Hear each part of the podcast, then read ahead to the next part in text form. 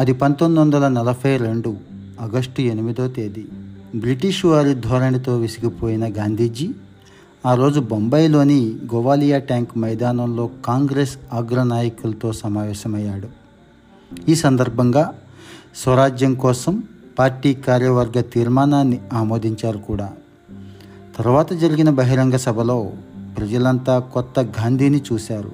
ఆయన నోట వెంట సమర గర్జనను విన్నారు. భారతీయులంతా అప్పటికీ అనేక సంవత్సరాలుగా అలుపెరగక పోరాడుతున్న ఉద్యమ ఫలితం అందని ద్రాక్షగా ఉందని ఆయన ఆవేదన చెందాడు. అదే క్విట్ ఇండియా పిలుపుకు దారితీసింది.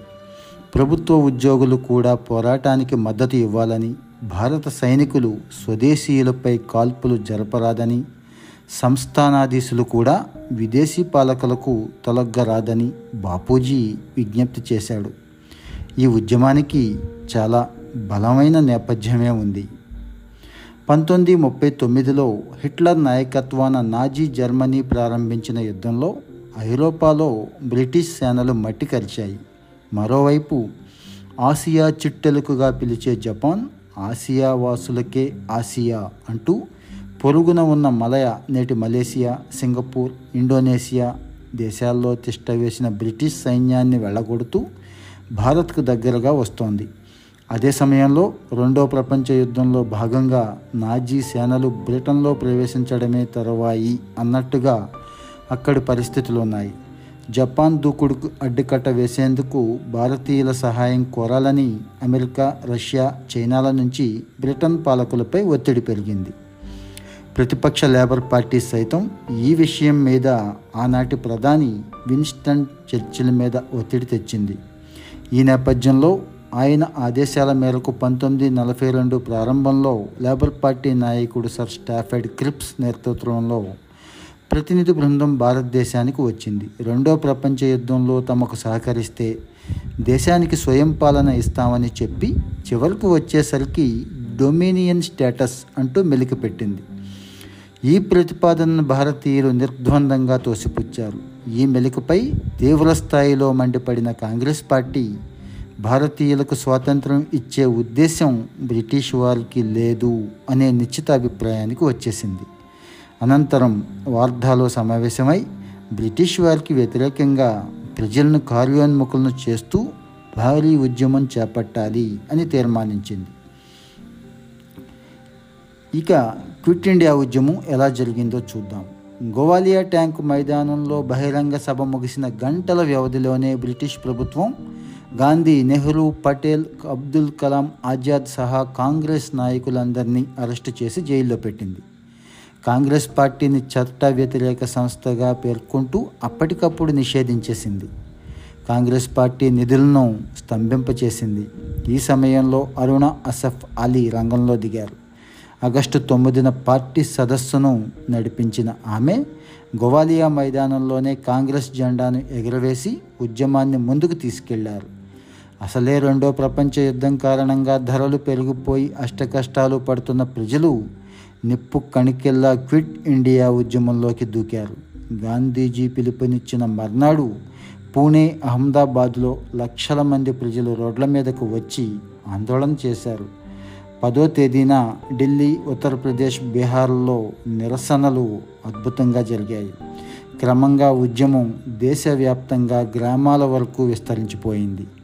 ప్రజలు స్వచ్ఛందంగా ముందుకు వచ్చి నిరాహార దీక్షలు చేశారు. కళాశాల విద్యార్థులు తరగతులు బహిష్కరించారు. ప్రభుత్వ కార్యాలయాలు పోలీస్ స్టేషన్లు పోస్టాఫీసులు రైల్వే స్టేషన్ల మీద ఆందోళనకారులు దాడులు కూడా చేశారు. చాలా చోట్ల రైలు పట్టాలను పీకేశారు. వంతెనలు టెలిఫోన్ స్తంభాలను కూల్చేశారు. మరోవైపు బ్రిటిష్ సర్కారు దొరికిన వాడిని దొరికినట్టు జైళ్ళలో పడేసింది. ఇలా సెప్టెంబర్ వచ్చేసరికి దేశంలో జైళ్ళన్నీ నిండిపోయాయి.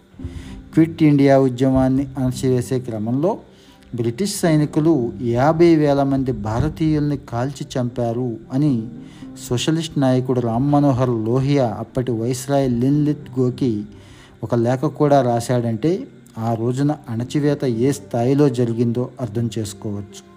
అంతటి మహోజ్వల పోరాటం గొప్ప ఫలితాన్నే ఇచ్చింది. తర్వాత ఐదేళ్ళకు పంతొమ్మిది నలభై ఏడులో కోట్ల మంది భారతీయుల ఆకాంక్షలకు ప్రతీతగా స్వతంత్ర భారత్ ఆవిష్కరించింది. ఇక క్విట్ ఇండియా ఉద్యమంలో మన తెలుగు నేల ఎలా ఉందో చూద్దాం. క్విట్ ఇండియా ఉద్యమాన్ని ఉద్యమం చేయాలంటూ కాంగ్రెస్ పార్టీ నుంచి అన్ని రాష్ట్రాలకు సర్క్యులర్లు అందాయి. అలాగే ఆంధ్రదేశానికి కూడా అందింది. ఉద్యమం ఎలా నడపాలి? విధి విధానాలు ఏమిటి? తదితర వివరాలన్నీ అందులో ఉన్నాయి. అప్పటి నాయకులు భోగరాజు పట్టాభి సీతారామయ్య కళా వెంకట్రావులు మచిలీపట్నంలో ఈ సర్క్యులర్ను అనేక ప్రతులు పంపారు. ఇవన్నీ తీసి జిల్లా కార్యాలయాలకు కూడా పంపారు. ఈ విషయాన్ని పసిగట్టిన పోలీసులు జిల్లా కాంగ్రెస్ పార్టీ కార్యాలయాల్లో సోదాలు నిర్వహించారు. అలా కర్నూలు కాంగ్రెస్ కార్యాలయంలో సోదాలు నిర్వహిస్తుండగా ఒక ప్రతి దొరికింది. అనంతరం మచిలీపట్నంలో భోగరాజు పట్టాభి సీతారామయ్య కళా వెంకటరావులను అరెస్టు చేశారు.